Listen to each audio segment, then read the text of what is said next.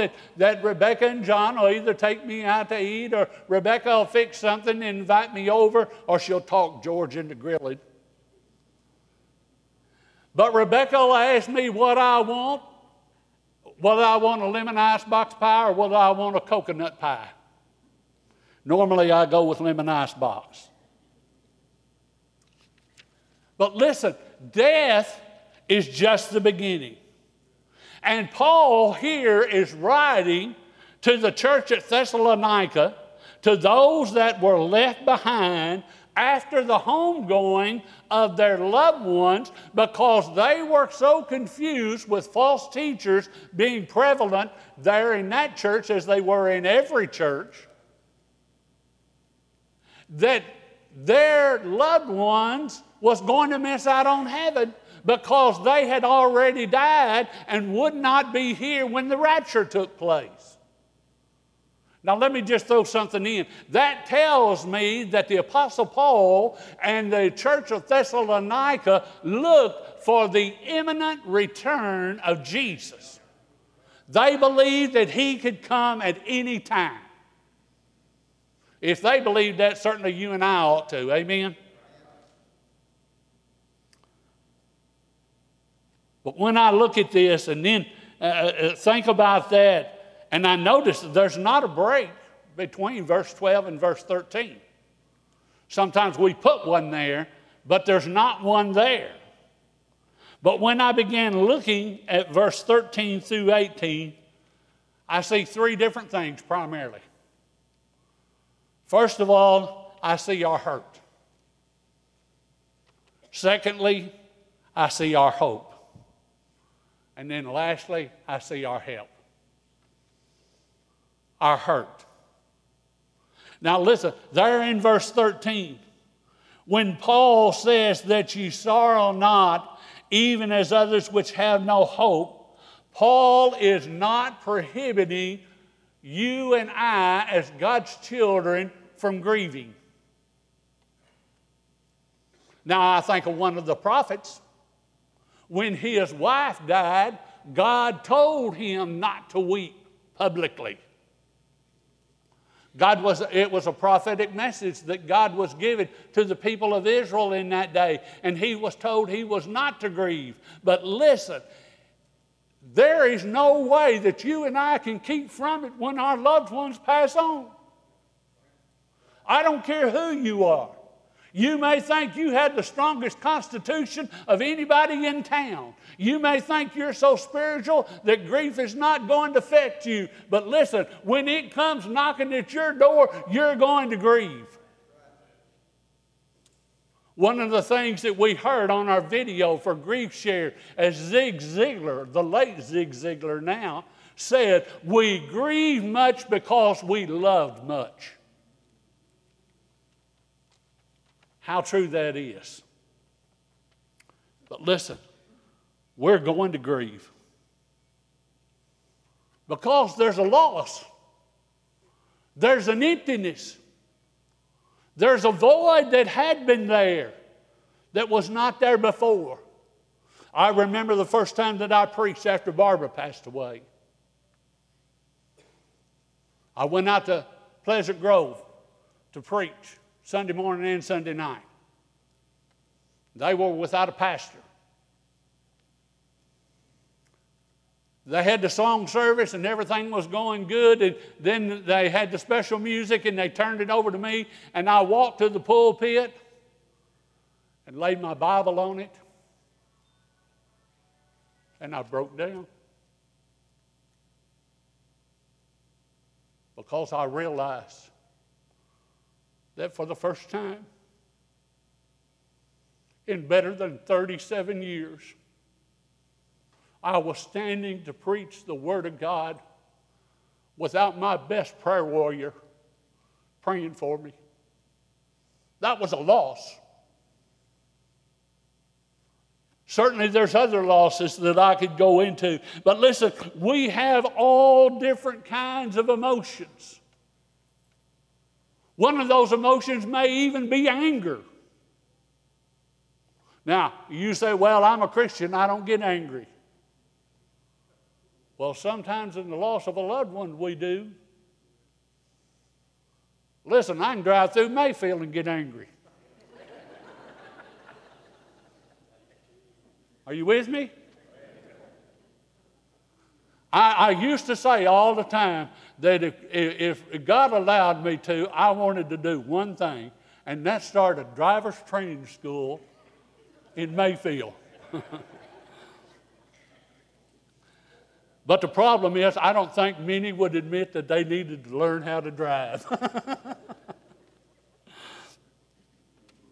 but I remember one day, not long after Michael had passed away, I don't know where I'd been, but I came in, and Barbara was sitting on the couch. And she had her Bible open in her lap. And the moment I walked in the door, there was tears running down her eyes, but the moment I walked in the door, I knew she was upset about something. I could tell. Guys, you know what I mean. And I sat down and I asked her what's going on and she started unloading on me everything she had been unloading on God. Now, listen, you and I are so, so, so spiritual that we would never think about pouring it out on the Lord. But I guarantee you that day Barbara was. She was telling him what for, just like she told me what for. And I sat there and I waited till she calmed down just a little bit. And then I began to explain that, that we, as God's children, we're not supposed to do that. We're supposed to accept things that come and not pour out our anger, certainly not be angry at Him. But she was. See, she was mad. She was angry because God had taken her baby. The youngest of the three.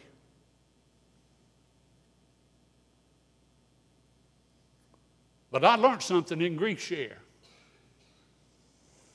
There were others that got angry. You look at the Psalms.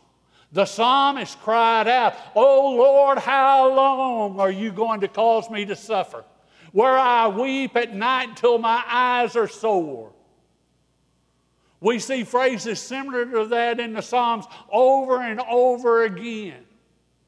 But the one that really stood out to me is Christ Himself. And this is stated in Psalms 22, verse 1.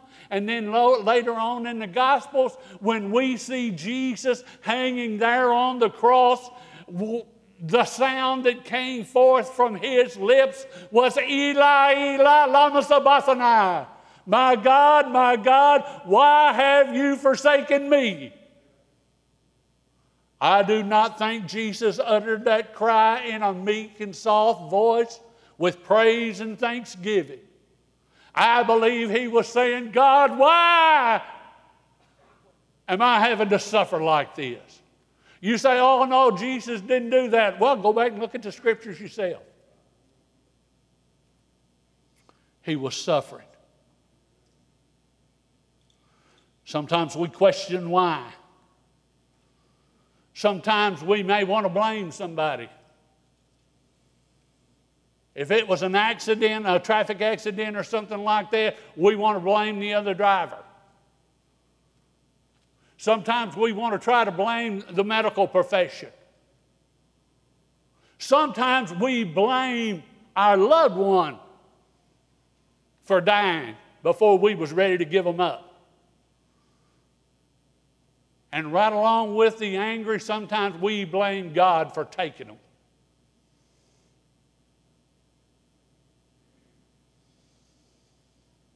Sometimes there's relief.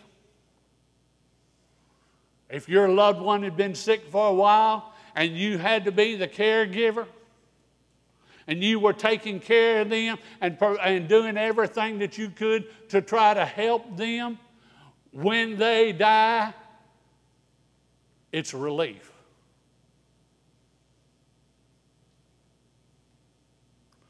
On Thursday night, before Barbara passed,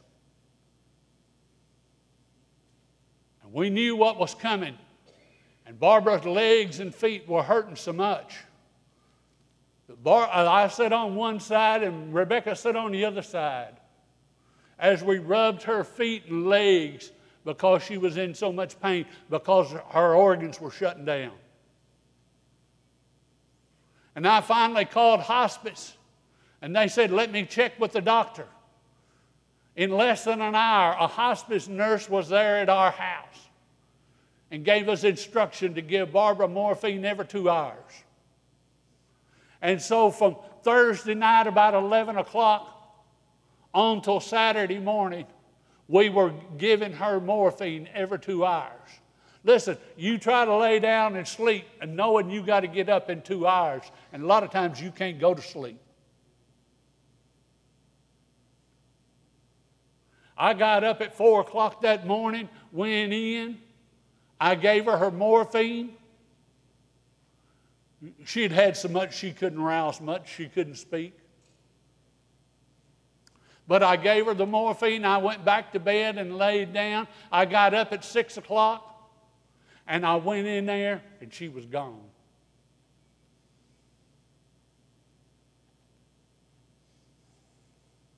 I knew I could sleep. I knew I could rest. But then when you feel relief because you're not having to provide the care and stuff, you have guilt that comes along behind it because you say, I shouldn't feel that way. I should have been ready to do it from now on. And we would. But then we start feeling guilty. There's also depression that comes along with it. I've known folks that's had depression. I've seen folks dealing with depression, even in my own family. But I thought it ain't going to happen to this old boy. I don't have anything to be depressed about. About a year after Barbara passed away, I'd come out to the church, and I don't know why I came out here. I, I don't know whether I'd come to see Brother Ronnie Sr., or, or what. But anyway, he asked me into his office. He closed the door and we sat down. And he said, David, let me ask you something. And I said, okay. He said, How are you doing? Listen, if you've lost a loved one, that's one question you do not want folks to ask you is how you're doing. Now we do it, I do it. Because we really want to know how they're doing. But listen, if you've just lost a loved one and someone comes up and says, How are you doing? Your response is likely to be, How do you think I'm doing? You with me? But Brother Ronnie and I began to talk, and I told Brother Ronnie, I said, I go to bed every night asking the Lord to take me. Now, I knew I was not going to do anything to bring about my own death. I wasn't going to commit suicide. Mainly because I'm afraid that I'd mess up.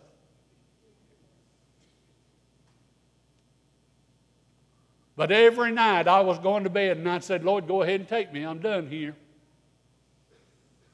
Rebecca and John's grown, they can make it. Go ahead. In fact, I'd already told God he'd made a mistake because he took the wrong one. He should have took me instead of her. God didn't listen to me. But I told Brother Ronnie, I said, when I wake up, when I wake up, I don't care whether I get up or not. I don't care whether I eat or not. I go to church, but it's just out of routine.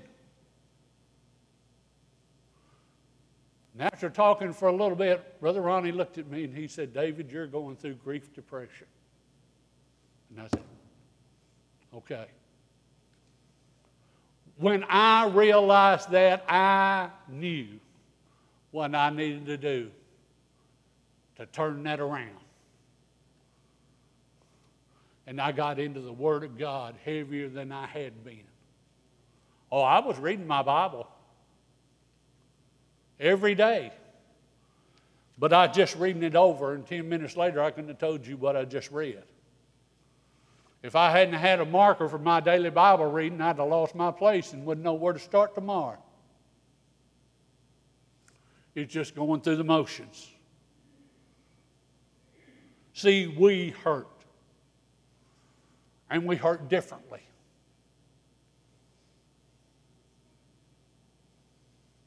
And we're going to. I wish you that I wish I could tell you that there was an easy way out, but listen, friends, there's not an easy way out. But what you learn to do, as we'll point out here in a few, a few minutes, is to go from our mourning to joy. Because, see, here in the next verses, he gives us our hope.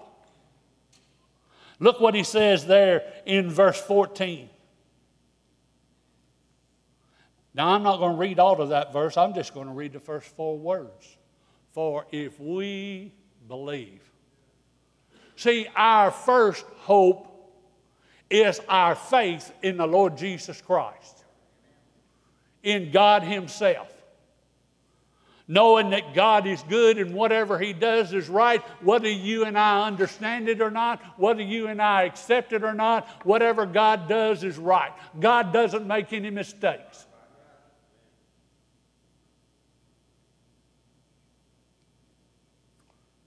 But also realizing and believing that God is in control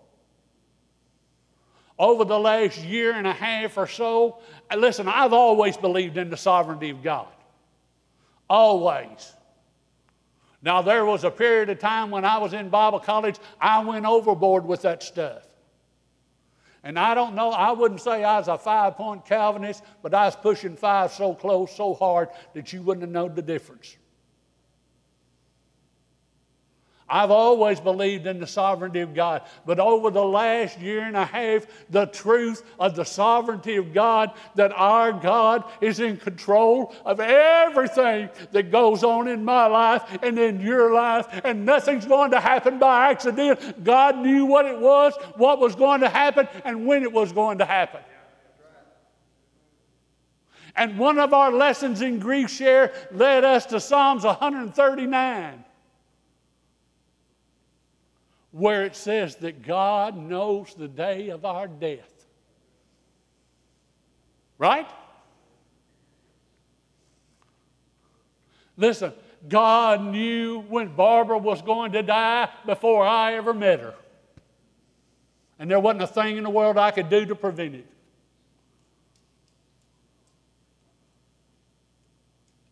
I didn't even know. I, we didn't meet until 73. 1973.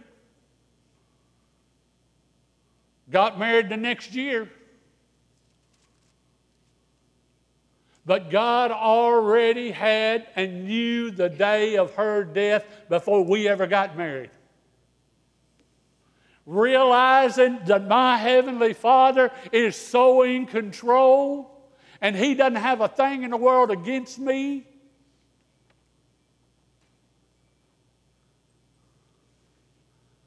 I also realize it's foolish for me to pray every night before when I go to bed for God to go ahead and take me. Because if it's not my day, that prayer is not going to be answered.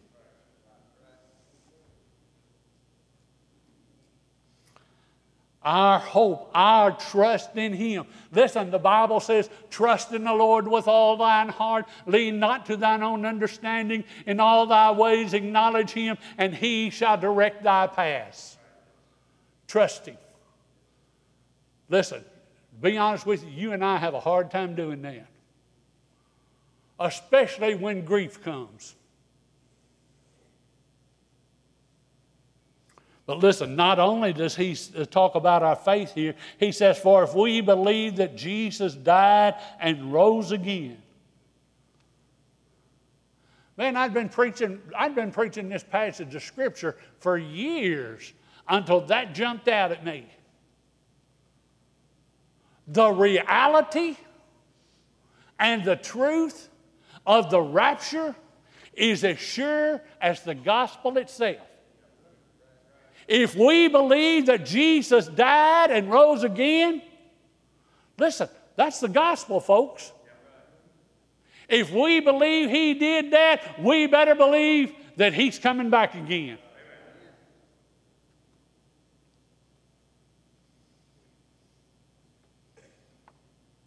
Think about how much God loves us.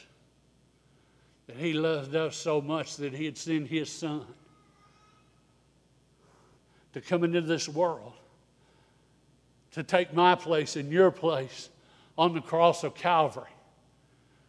Listen, when he took our loved one, when our loved one died, it wasn't because God was getting back at us for something. God doesn't work like that.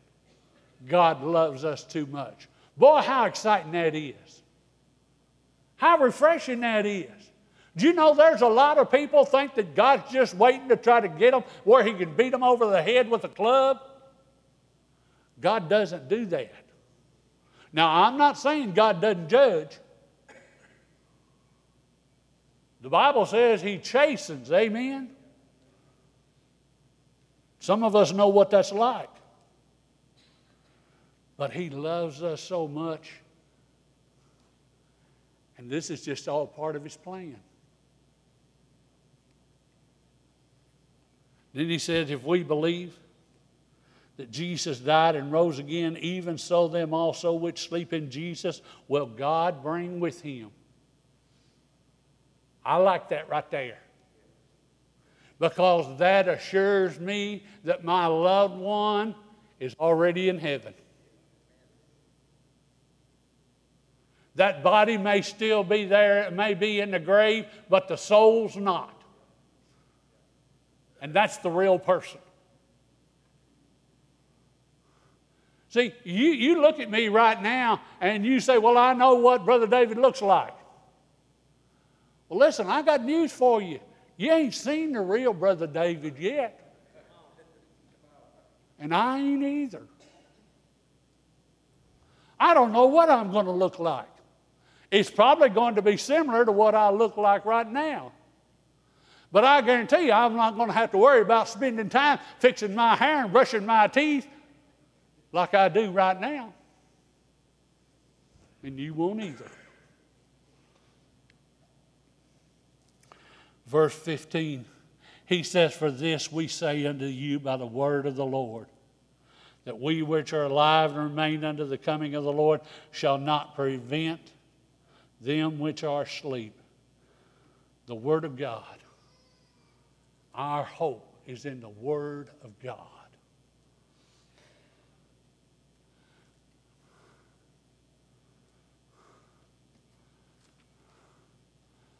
I've tried to be faithful in reading and studying the Word of God for many years. Ever since God, by His mercy, snatched me out of this world and set my path to following Him, I've tried to make it a point to be in this book every day and to study it so I know what it says.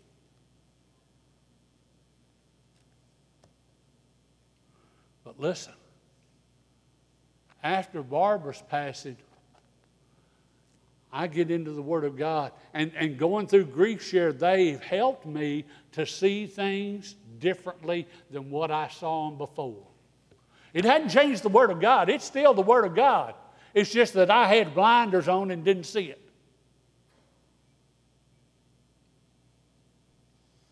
then in verse 16, he says, For the Lord himself shall descend from heaven with a shout, with the voice of the archangel, with the trump of God and the dead in Christ shall rise first. Listen, the resurrection. Do you notice here in this passage of Scripture, in verses 13, 14, and 15, it either uses the word asleep or sleep. That's something that Jesus did when he was here on earth. He spoke of Jairus' daughter as being asleep. He spoke of Lazarus to his disciples as being asleep. And when the di- disciples said, Well, if he's sleeping, he's doing well, Jesus finally told them he's dead. And listen, that's what the Word of God tells us here, too. There in the last part of that verse, and the dead in Christ. But they're just asleep. That means they're going to wake up one of these days. There's going to be alarm clock goes off for those that are dead in Christ like we've never heard before. Nobody else is going to hear that. But listen, that alarm clock is going to go off. They're going to hear that sound. They're going to hear that shout. They're going to hear that trumpet. And they're going to come up out of that grave.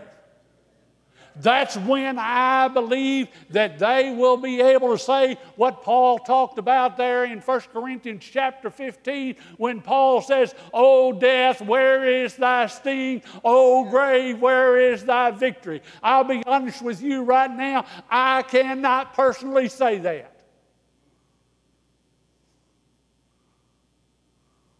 When I go down the road here to the cemetery and pull up and walk out there, the majority of the time there's tears that come down my eyes.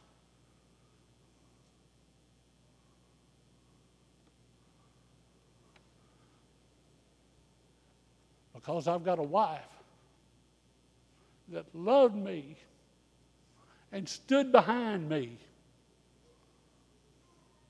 even with my mistakes, even with my failures. She loved me. And I've got a baby boy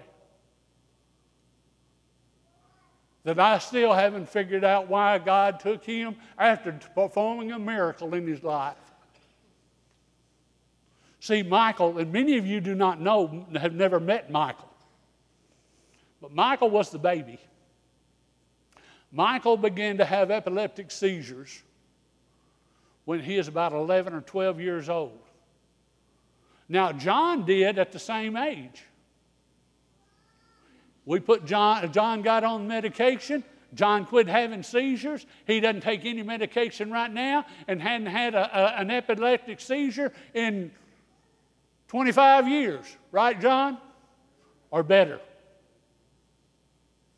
But Michael, even though they tried every anticonvulsant medicine that was on the market, and when something new came out, they tried that. None of them worked. None of them controlled his seizures. In fact, his seizures got more often. Where he started out, he would have a seizure every month or so, and then it was every other week, and then every other week, and then two or three times a week, and then it got to where it was every night. And then eventually it got to the place where he was having multiple seizures every night. But all of that medication and all of those uh, seizures and everything had so affected the, the network in his brain that his behavior was out of control.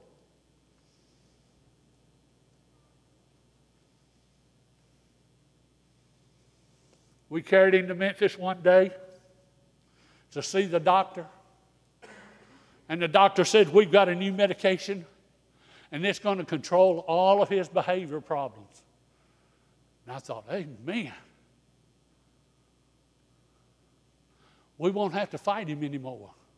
See, he would be so wild that it took me, Barbara, John, and Rebecca, all four, to hold him down. John probably ran over 100 miles chasing Michael for fear that Michael would attack somebody and do some, do some harm. But we came back from Memphis. They had given him a shot of Paxil. And Paxil's great for some people, but it wasn't for Michael. Soon as we pulled up, he jumped out of the car and he took off running, and John right after him. And they ran all over Plaza Apartments and I don't know where else they went to. When he finally came in, he went into the kitchen, pulled out the kitchen drawer, pulled out a butcher knife, and said, I'm going to kill myself. He was so loud that the neighbors in the apartment next to us heard him and called the police department. Dwayne Redmond and two, two units of EMTs came out there, and when Michael saw them come in the door, he took our table, which is six foot long, solid oak, stood at one end and picked it up about that floor, uh, floor off of the floor and threw it at them.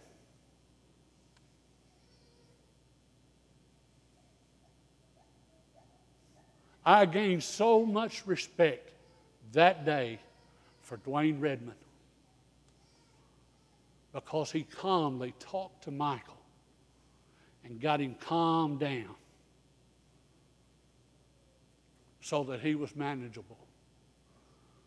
But one other occasion after we had moved and was living where we live now, he had an episode and his behavior was so bad that we was fighting him we called for help.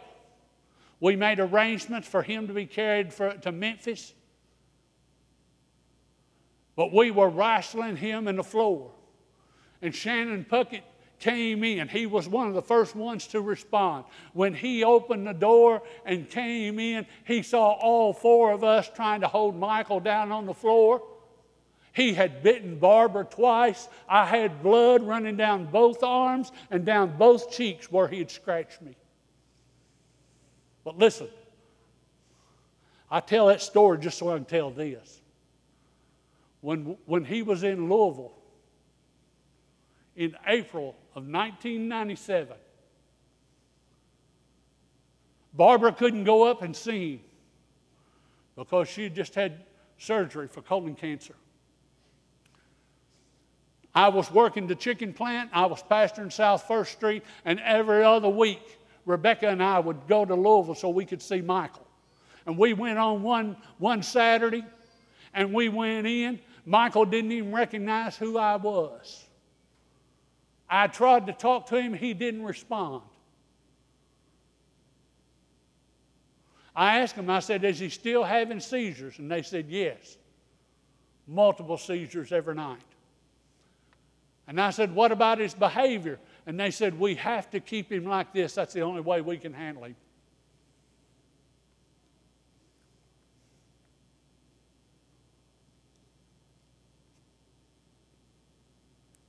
I cried nearly the whole way from Louisville to Mayfield.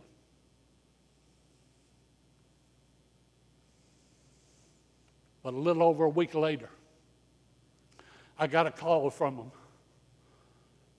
And they'd said, Mr. Key, you can come and get Michael. I said, uh, wait just a minute. What do you mean I can come and get Michael? And they said, well, you can come get him. He's ready to go home. I said, now wait just a minute. I said, I was up there a little over a week ago and he didn't even know who I was. And you said you were having to medicate him. That's the only way you could handle him and he was having multiple seizures. I said, That's the reason why he's with you instead of with me. And they said, Yeah, but he's all right now. Come on and get him. Well, that's what they say. Rebecca and I loaded up. We went to Louisville. We walked in the room. Michael jumped up the moment we walked in the room. He ran over there. He grabbed me and hugged me. And then he hugged Rebecca. And I'll be honest with you, and Rebecca could tell you, they didn't normally hug each other. There was a friction, a friction between the oldest and the youngest. And I said, Michael, are you all right? He said, Yeah, I'm ready to go home. I said, What about your behavior? He said, I'm all right. It's done. I said, What about your seizures? He said, I ain't having no more. And I said, Well, what happened? Did they change your medicine? He said, No. He said, I finally decided I was tired of having seizures, and I told Jesus to take them away, and I ain't had no more.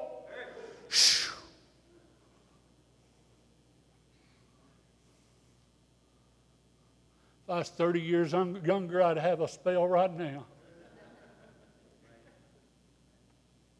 And up until the day that Michael died, Michael could tell you how many years, how many months, how many days since he'd had his last seizure. He knew God had healed him. But then, four years later, of being blessed like I never thought possible with all that we had been through with Michael. He died of pneumonia, 20 years of age.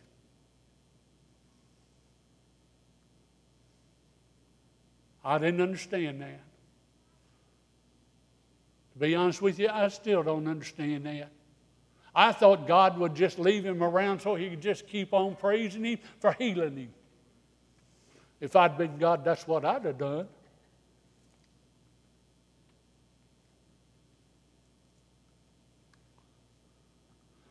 But God knows what He's doing, and I just learned to trust Him and to leave on Him. Listen, you and I have trouble. There's still that sting of death, there's still that dread of the grave. But our loved ones, they don't, they say just what Paul said. O death, where is thy sting? O grave, where is thy victory? And then verse 17 tells us there's going to be a reunion. Amen. Boy, I'm excited about that. There's going to be a reunion. Y'all remember that old song, There Ain't No Grave Gonna Hold This Body Down? Listen, that's what they'll be singing. They'll come up out of those graves. And then verse 17 says, Then we which are alive and remain shall be caught up together with them in the clouds to meet the Lord in the air, and so shall we ever be with the Lord. There's going to be a reunion. It says together. I'm looking forward to that.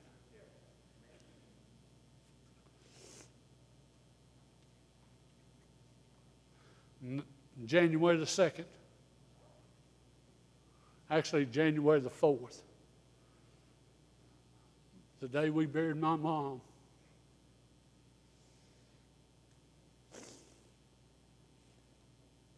I stood at the casket and I looked down in her face and I said, Mama, I'll see you again.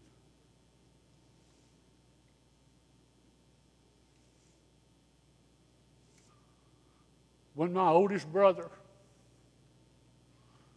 passed away, 48 years of age, I walked to the casket and I looked. And I said, Lloyd, I'll see you again. In 2001, when Michael passed away, I stood there and looked at his face and I said, Michael, Daddy's going to see you again. And eight years ago, I stood at the casket right here.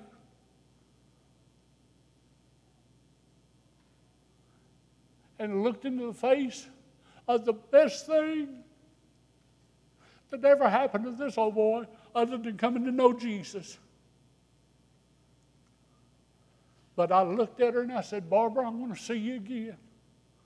And listen, folks, I'm going to see him again. I'm going to see him again. And we'll be with the Lord forevermore. Amen. Amen. Listen, that's the reason why you and I sorrow not as others which have no hope, because we've got a hope, blessed be God, that we're going to see that loved one one more time and we'll spend eternity with them. Amen? Amen. We've got a hope. But then we also got to help. And I got to hurry. Verse 18. He says, Wherefore, Comfort one another with these words. What's our comfort? He said these words. I don't believe he's just talking about what he said here in 1 Thessalonians 4 13 through 17. I believe he is talking about all of the Word.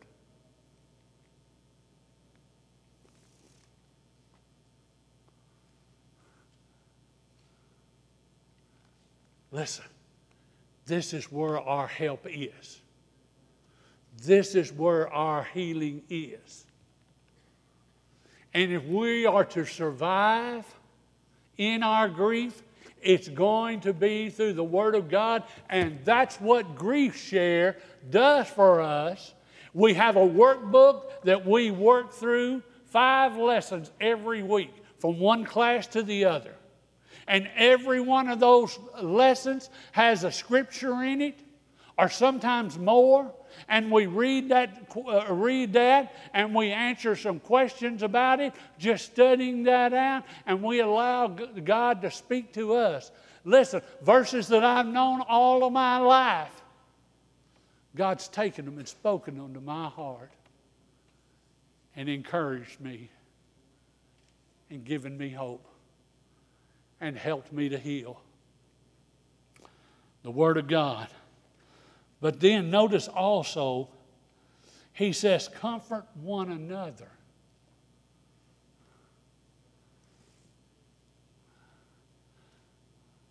Someone asked me how we made it when Michael passed away. How I made it. I said, well, first of all, I had a wife that had a strong faith, even though she was hurting, and probably hurting more than I was, because she'd given him birth. See, when you lose a child, it's going to affect the mother more than it is the dad. Both are going to be affected, but the mama more so than what the dad is in the majority of the cases. But I said one of the main reasons is because we had a church family that loved us. See, we had left May the 12th, driven to Nashville because they transported Michael down to Nashville. When we got there, we had to wait over an hour, I think. And then they said, come out there and said, Mr. and Mrs. Key, come with us. We walked down the longest hall that's ever been put in any building anywhere in the world. I didn't count my steps, but I know it had to be 10 miles long. Now, really, it probably wasn't, but it seemed like it was. But they carried us into a room and they talked to us and they shared with us that Michael didn't make it. That was Mother's Day, May the 13th. Barbara did not have any time for Mother's Day from then on. I had always gotten Barbara a corsage with a carnation for each one of the children. After that, she said, I don't want another one. And I said, Well, yeah, yeah, you, you need one for John, you need one for Michael, and then in memory of Michael. I mean, John for Rebecca and for John, and then one in memory of Michael. She said, I don't want one at all. She didn't even want to go out and eat on Mother's Day. Because as a mother, she felt incomplete. But listen, our church family, South First Street, put their arms around us. And there was many of you did too that loved us and bolstered us up. And when Barbara passed away, this church right here was beside me and John and Rebecca every step of the way.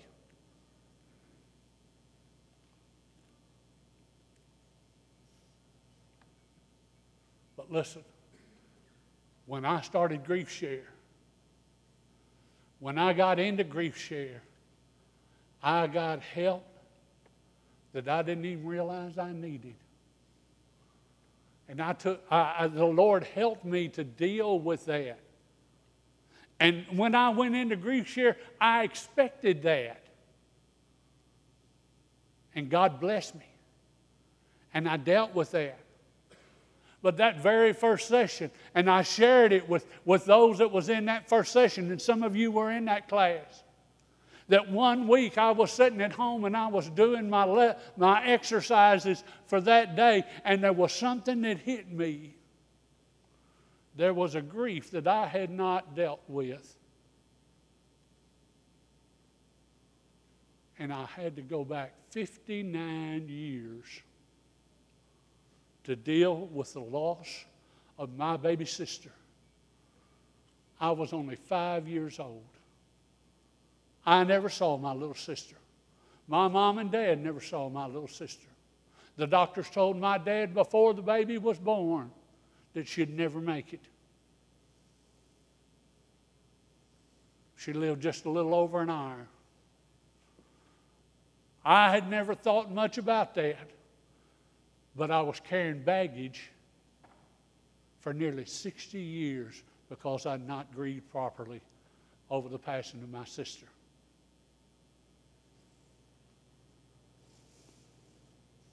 Listen,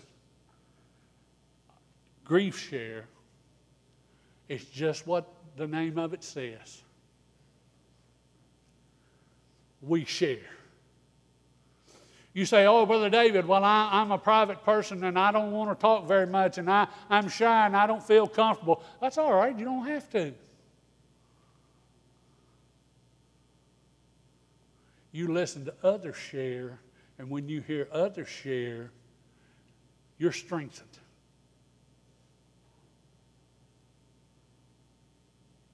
Listen, when I hear Cindy share about Chris passing and what God's done for her and how He has brought healing into her life, that helps me. When I hear Bobby share about what he went through and how he felt, and listen, you can ask him tonight if you don't believe me. Bobby will tell you he doesn't know what he would have done if it hadn't been for Grief Share. And so many others. There's healing that comes as we share one with another. You say, Brother David, if I come in now, I'll just start crying. Well, join the club. Our last session of grief share, we had a, uh, nearly had a box of tissue for everybody in our session. Tissues are there. If you start crying, you didn't, somebody else is going to cry with you. We share in our tears as well as our story. And God brings healing to us. See, in our grief, we hurt. We don't know how we're going to make it. Sometimes we even think we can't make it. But there's hope for you and I. And thank God there's help. There's help. I've talked to several different pastors that are familiar with grief share. And they all say it's one of the greatest things that there is. Now, listen, I didn't preach this message just so I could promote Grief Share. Because some of you will probably never, never come to Grief Share, even though every one of us in here has lost someone near and dear to us. I don't care who you are. You may still have all your children. You may still have your wife or your husband. You may still have your parents, but you've lost someone.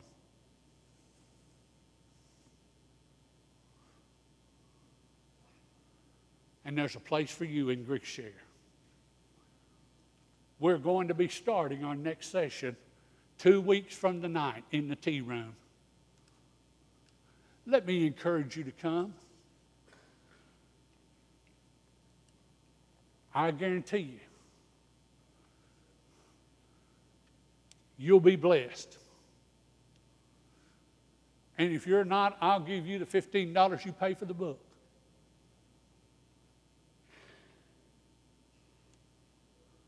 Brother Ronnie, come on.